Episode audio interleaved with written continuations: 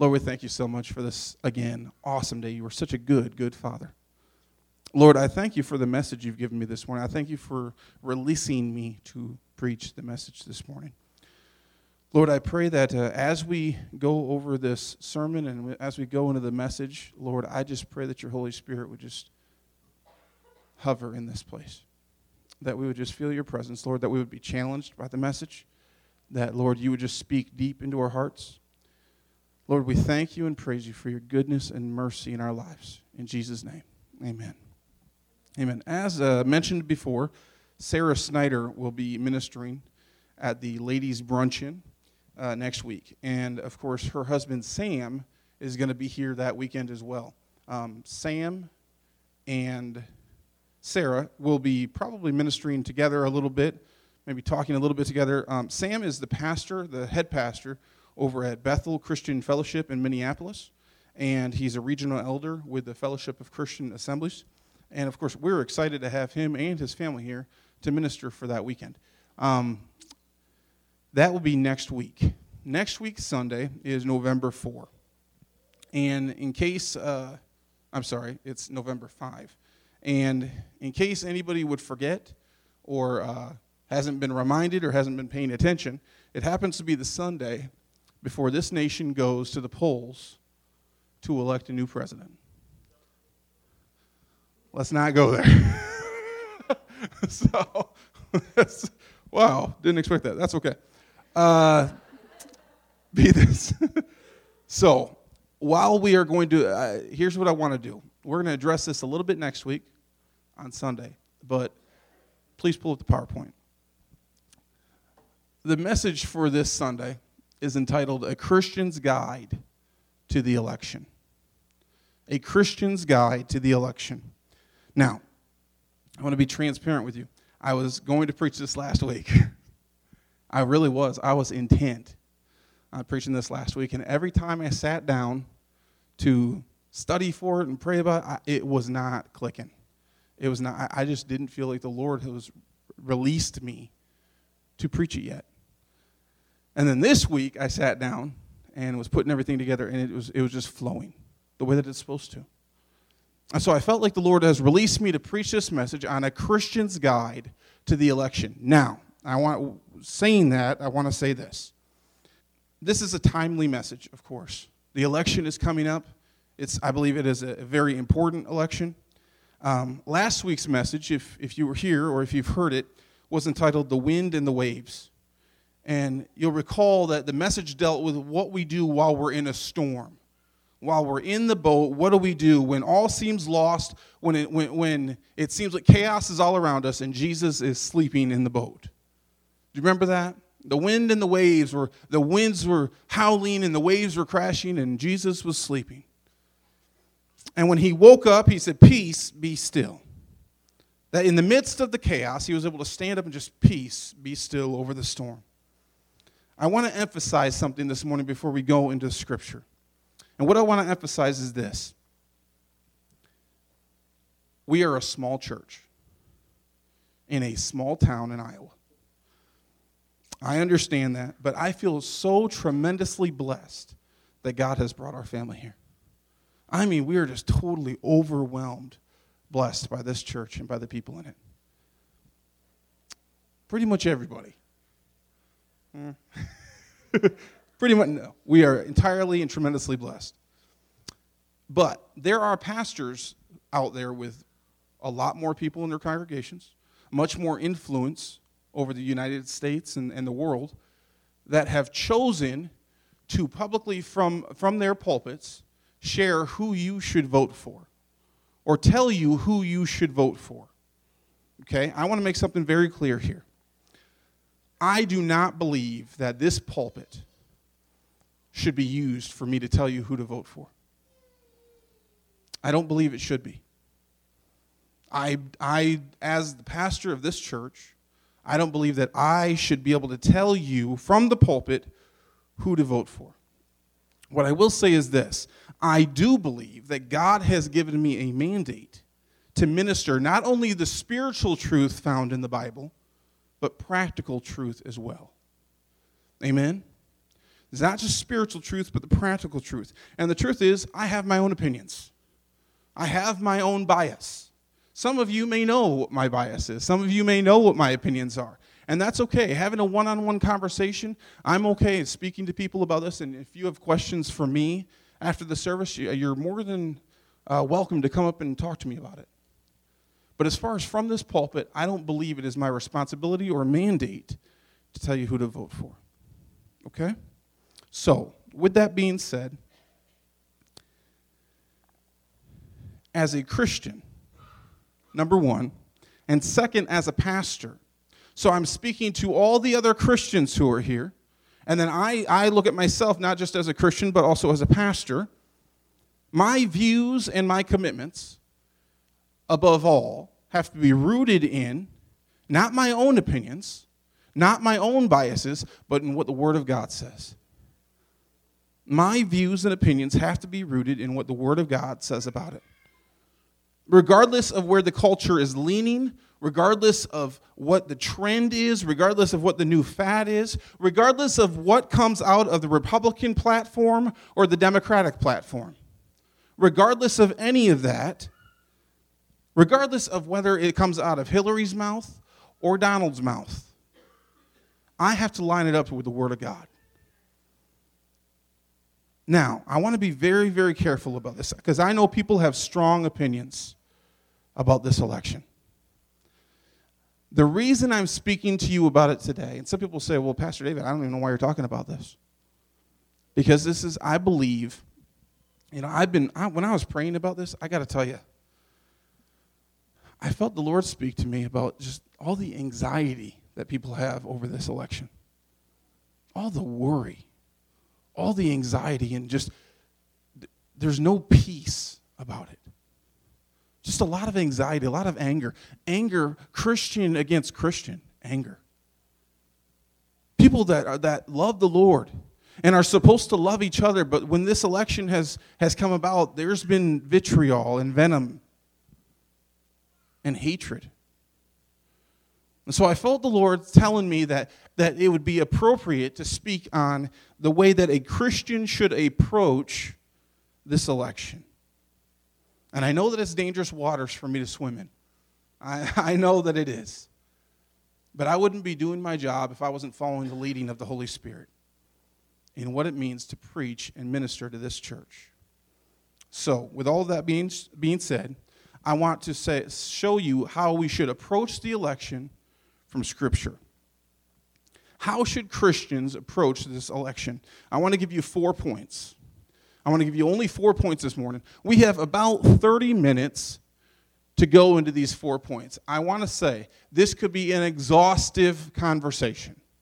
This could be an exhaustive sermon. I could keep you here for three plus hours just talking about all the ins and outs of this election and everything that's coming up. I only want to share four points with you this morning. I'm sure there's more I could cover, but I only want to share four. The first is this Number one, how should Christians approach this election? Remember that America is not your true home. Number one, there should be a, an acknowledgement within our faith that America is not our true home. Now, people say, well, Pastor David, where do you get that from? What do you mean? If you remember, uh, Jim Reeves wrote a song years ago. How many remember the song, This World is Not My Home? I'm just a passing through. My treasures are laid up somewhere beyond the blue. The angels beckon me from heaven's open door, and I can't feel at home in this world anymore. How many remember that song? What does the scripture say about it? See, because the thing is, I love America. I do. I love this nation. And it's a tremendous blessing to live in this nation. Tremendous blessing to live in this great nation. But as Christians, we have to acknowledge the truth that we are strangers living in a strange land. As Christians, we have to acknowledge this truth that we are foreigners. What does the Bible say about it? Please go to the next uh, slide. Philippians 3 17 through 19 says this Brethren, join in following my example, and note those who so walk, as you have us for a pattern. For many walk, of whom I have told you often, and are now even weeping, and now tell you even weeping, that they are the enemies of the cross of Christ. Who are these enemies? These are the enemies of the cross of Christ. Here's, here's who he's talking about whose end is destruction, whose God is their belly, whose glory is their shame, who sets their mind on earthly things. Who sets their mind on earth. These are the enemies of the cross of Christ. I want you to think about the weight of that statement. That these are the enemies of the cross of Christ whose end is destruction, whose God is their belly, whose glory is their shame, and who set their mind on earthly things. We can't have our mind so wrapped up in everything that's going on in this world around us. We can't have our mind only focused and only set on earthly things. Why is that? Because of the next slide right here. Says this For our citizenship is in heaven our citizenship, our true citizenship is in heaven, from which we also eagerly await for the Savior, the Lord Jesus Christ, who will transform our lowly body that it may be conformed to his glorious body, according to the working by which he is able even to subdue all things to himself. Our citizenship is in heaven. I don't know if you knew this, but I live on Maple Crest Drive. Guess what? That is not my citizenship. I live in Estherville, Iowa, but that is not my citizenship. I live in America, but that is not my citizenship. And if you call yourself a Christian, it's not your citizenship. The, the, the, the truth of it is this our citizenship is in heaven. Amen? America is not our true home, it is what we call our temporary home. Have you ever gone on vacation and stayed in somebody's house? Stayed in somebody else's home. You don't get too comfortable, do you? You don't get too comfortable. I mean, there, there's their stuff, and you're there and you're kind of relaxing, but you don't get too comfortable because it's not your home, right? This is not our home. I'm just a passing through. My treasures are laid up somewhere beyond the blue. The angels beckon me from heaven's open door, and I can't feel at home in this world anymore. You see, as much as my heart soars, I, my heart swells up when I hear the words of God Bless America. I love that song, God Bless America. But I have to consistently remind myself that while God has placed me here, my true home lies elsewhere. That while God has placed me, and in case there's any confusion, let me tell you about this place. There'll be no sorrow over there, no more burdens to bear, no more sickness, no more pain, no more partying over there. But forever I will be with the one who died for me. What a day, a glorious day that will be. What a day that will be when my Jesus I shall see. When I look upon his face, the one who saves me by his grace, as he takes me by the hand and leads me to the promised land. What a day, what a glorious day that will be. As much as I love this country, as much as I wave its flag proudly, I am exponentially more excited about the day when I can shake the dirt of this world off my feet and I can live where I'm supposed to. Amen? I am exponentially, infinitely more excited about going to heaven than I am staying here. I'm going to shake the dirt of this. You know what, Carol? Doug's up there, so I get to pick on you this morning. Evan's there too. Evan, your mom just told me to pick on you. I love you guys. You guys are, I, I love the people of this church, but guess what? When it's time to go, Evan, I ain't sticking around for you, buddy. when it's time, I can't wait to shake the dirt off my feet because my citizenship is in heaven. Amen. I will say this even though this is our temporary home, because it's our temporary home, the Lord wants us to have good stewardship over it. Amen? The Lord wants us to take care of it. Part of taking care of it, part of our responsibility as Christians in taking care of it, is voting. I believe that with all my heart. Part of us being good stewards over what God has given us is doing our part. Amen? The second one is this. The first is that keep in mind, America is not your home. The second one is this. Number two, God's ways are not always our ways. God's ways are not, I'm going to put in parentheses, always our ways.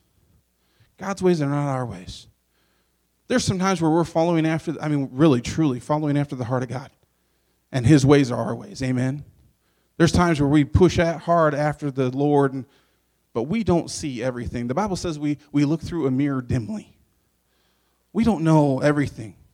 Isaiah 55 in verse 8 says this For my thoughts are not your thoughts, neither are your ways my ways, declares the Lord. As the heavens are higher than the earth, so are my ways higher than your ways, and my thoughts than your thoughts. Then it says this As the rain and the snow come down from heaven, and do not return to it without watering the earth and making it bud and flourish, so that it sees a yield, seed for the sower and bread for the eater, so my word goes out from my mouth. It will not return to me empty, but will accomplish what I desire and achieve the purpose for which I sent it. When God sends it, it will come back the way He wants it to. That's what it's saying right here. As the rain and the snow come down from heaven, so is my word that comes out of my mouth. It will not return to me empty, but will accomplish what I desire, what I set it out for. His thoughts are not our thoughts.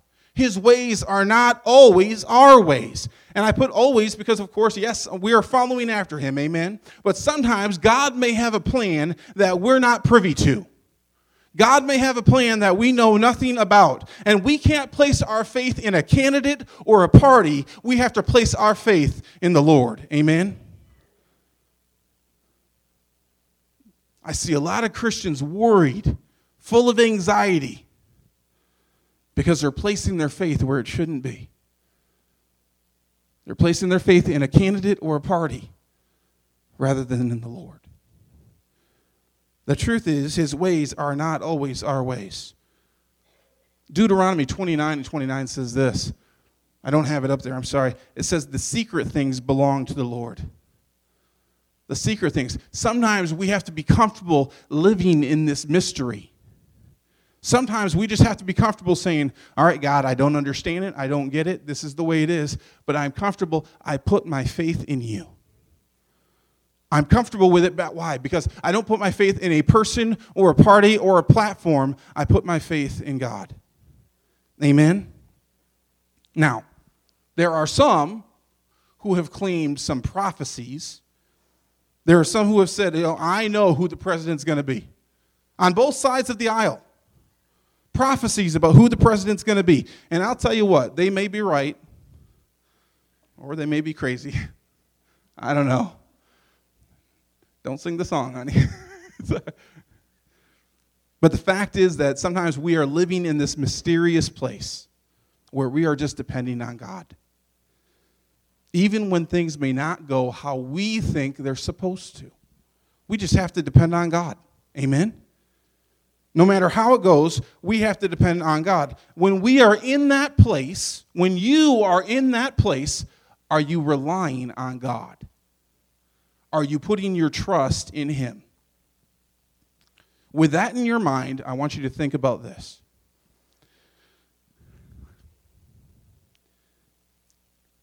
It's nearly 1500 BC.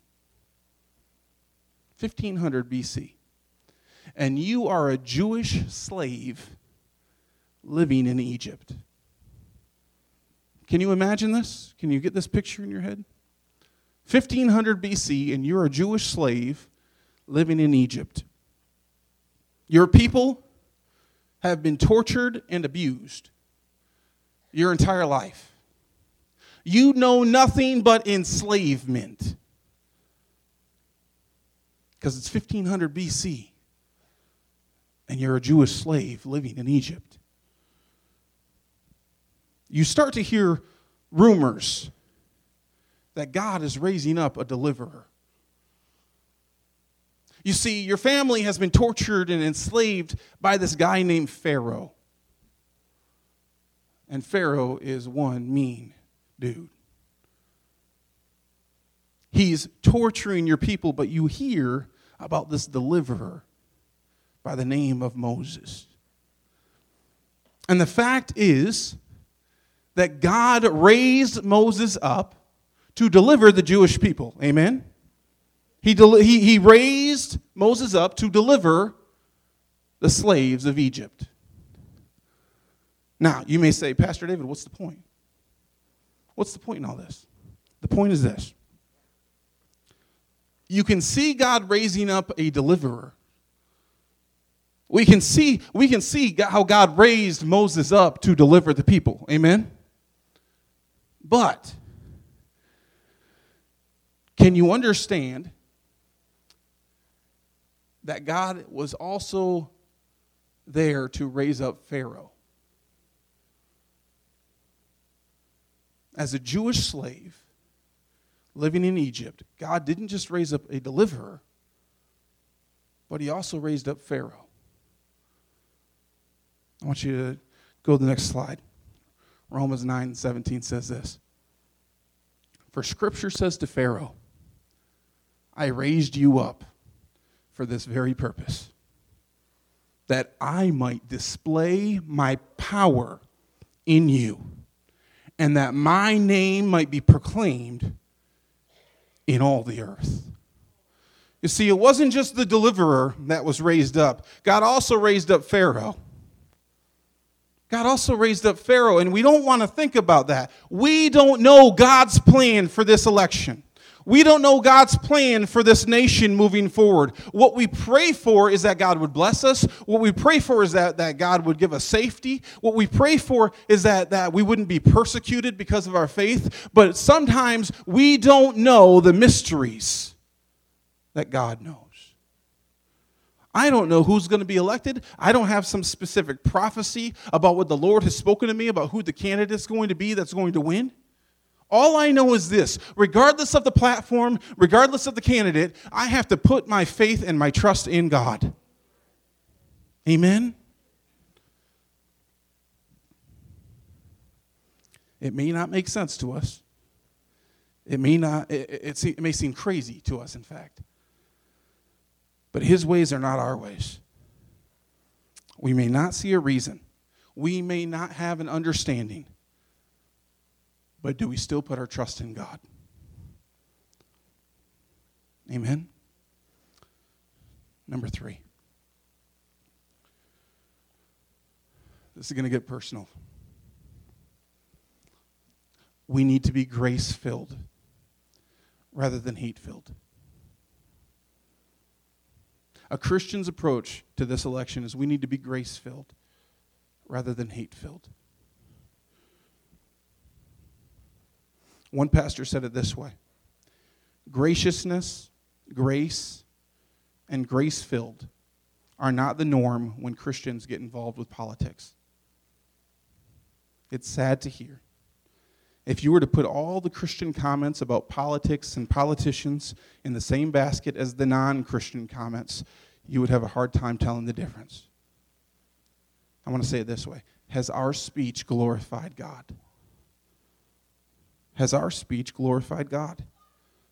Have our Facebook posts, our talk at work, our talk at school, have they been filled with love and grace and hope, or are they filled with hatred and venom? Our, con- our conduct shouldn't be influenced by our circumstances. Our conduct should not be influenced by our circumstances, but rather by our submission to Christ in our lives. My speech should not be influenced by my circumstances around me, but my, by my commitment to the Lord Jesus Christ in my life. Amen? I know that steps on toes. Hey, steps on mine. I'm not going to claim perfection. For the record, I, am not perfect at this. This is something that I'm working on too. Here's what I would say let's work on it together. Amen? We're in this together. Colossians 4 and verse 6 says this Let your speech always be gracious, seasoned with salt, so that you may know how you ought to answer each person. Let your speech always be gracious and seasoned with salt, so that you may know how you ought to answer each person. But, Pastor David, you don't understand. Pastor David, you don't understand. Yeah, that person is evil. Come on. Hey, both sides of the aisle. That's what people say. Well, that person's evil, Pastor David. That person's evil. We probably don't even know half of the stuff that they've done. Either or. I'm not speaking about one person in particular. I'm saying either or. And this could be a true statement. In our eyes, they could be very well worthy of our hatred. In our eyes, they could be very well worthy of our venom. A few weeks ago, I spoke about the 101% rule. Remember this? That you may not agree with somebody on anything, but there's always 1% of something you can find. I mean, 99% of everything they say you don't agree with. You can't find one thing you like about them. But there's always one thing 1%. And when you find that 1%, you give 100% of yourself to it. Do you remember that? 1%. You say, Pastor David, that person's evil. I can't even find one thing. I'll give you two things. The first is this they were made in God's likeness the same way you were. The second is this Christ died for them too. Christ died for them too. James 3 and 3 8 says this But no human being can tame the tongue. It is a restless evil. It is full of poison, deadly poison. And here's what it says With it we bless our Lord and Father, and with it we curse people who are made in the likeness of God. with it, we bless our Lord and Father. And then with it, we curse people who are made in the likeness of God. It brings us to our last point this morning. I was at work in Georgia, and um, people started, this regardless of what party you belong to or what politics you believe in. I believe this to be true across the board. I was at work, and the people there started speaking very badly about President Obama. Very badly. And this wasn't in regards to policies or policies that he's you know, enacted, but just him personally. Very, very badly. Just speaking uh, very offensive. I want to say this as a pastor of this church and as a Christian in general, we should be honor. We should give honor to whoever our president is. We should give, I understand you might not agree with everything that's said or everything that's done, but we should honor our president. I said this that they were, they were talking about President Obama and just saying some hate filled things, really hate filled things. And this is what I said I said, we should honor the president because it's who's, who God put in leadership. We should honor him because it's who God put in leadership. And then I said this because they were scoffing at me. They kind of scoffed and said, Yeah, whatever. I said, It's really hard to talk about somebody like that when you're praying for them. It's really hard to talk about somebody like that if you're praying for them. The last point is this number four. We should pray for whoever is elected. We should pray for whoever is elected. We should be praying for the candidates right now. We should be praying for their families right now. In speaking about the candidates, one pastor said this They do not need my sinful anger or my hatred, they need my Jesus.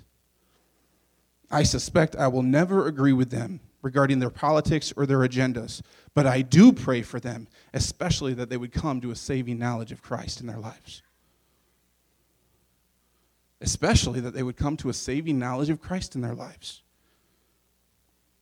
with all the anxiety and worry over this election, I would ask you this Have you taken time to pray for the candidates?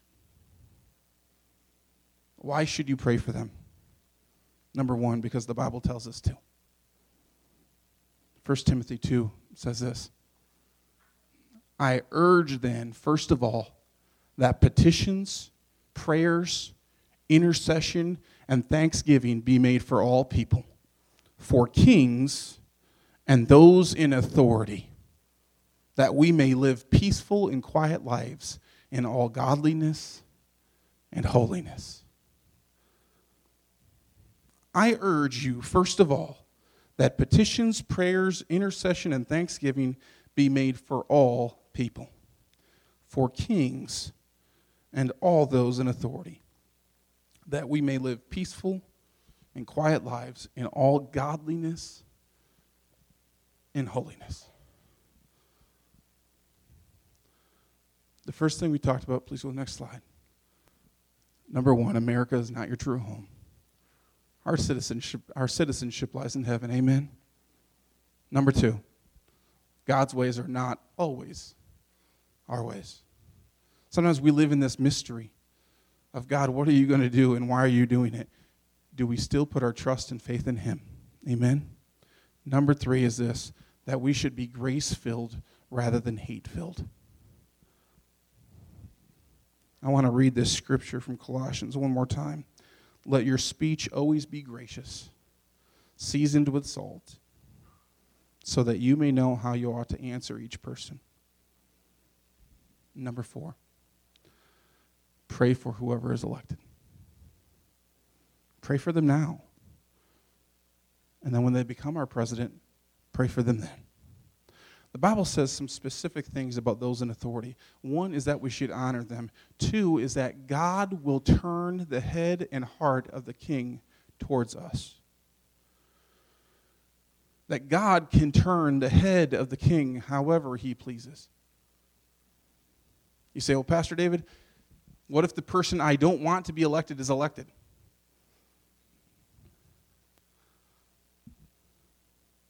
I still have faith in God. I still trust in Him. I still put my trust in Him. I still love people. I still I want my speech to be grace filled and not hate filled. That we honor our leaders and we pray for our leaders. This probably isn't the most popular message this morning. Probably isn't the most popular thing to say. Because people really get involved and really give themselves over to their feelings about the election. But I would say this.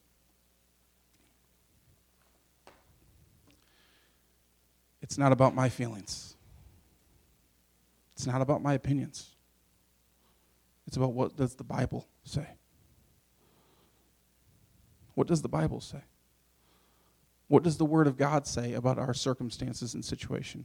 And listen, my, my feelings, my countenance should not be determined by the circumstances around me, but by submitting to the Christ in my life. Amen? Let's pray. Lord, I thank you for the word this morning. I know it's that's a tough one. Lord, it's a tough one. Uh, it's it makes us check ourselves. Lord, I pray right now in Jesus' name that, that our speech would be grace filled. Lord, leading up to this election, that we wouldn't have anxiety, that we would put our trust and faith in you. Lord, that you've given me a mandate not just to speak about spiritual things, but about practical things. Lord, I thank you for the position that I have where I can speak to those who are here. Lord, I pray that we remember first that America is not our home, that our citizenship is with you in heaven. Lord, that we put our trust in you because your ways are not always our ways. Lord, that we would be grace filled in everything we say. Lord, I pray that you would bring us to a place of prayer, bring us to a place of love for whoever becomes our president. Lord, I pray over each person here that you would bless them. Lord, I pray that you would keep them. Lord, I pray that you would cause your face to shine down upon them. And Lord, that you would give them rest. In Jesus' name, amen. Amen. God bless you guys. I love you. We'll see you next week.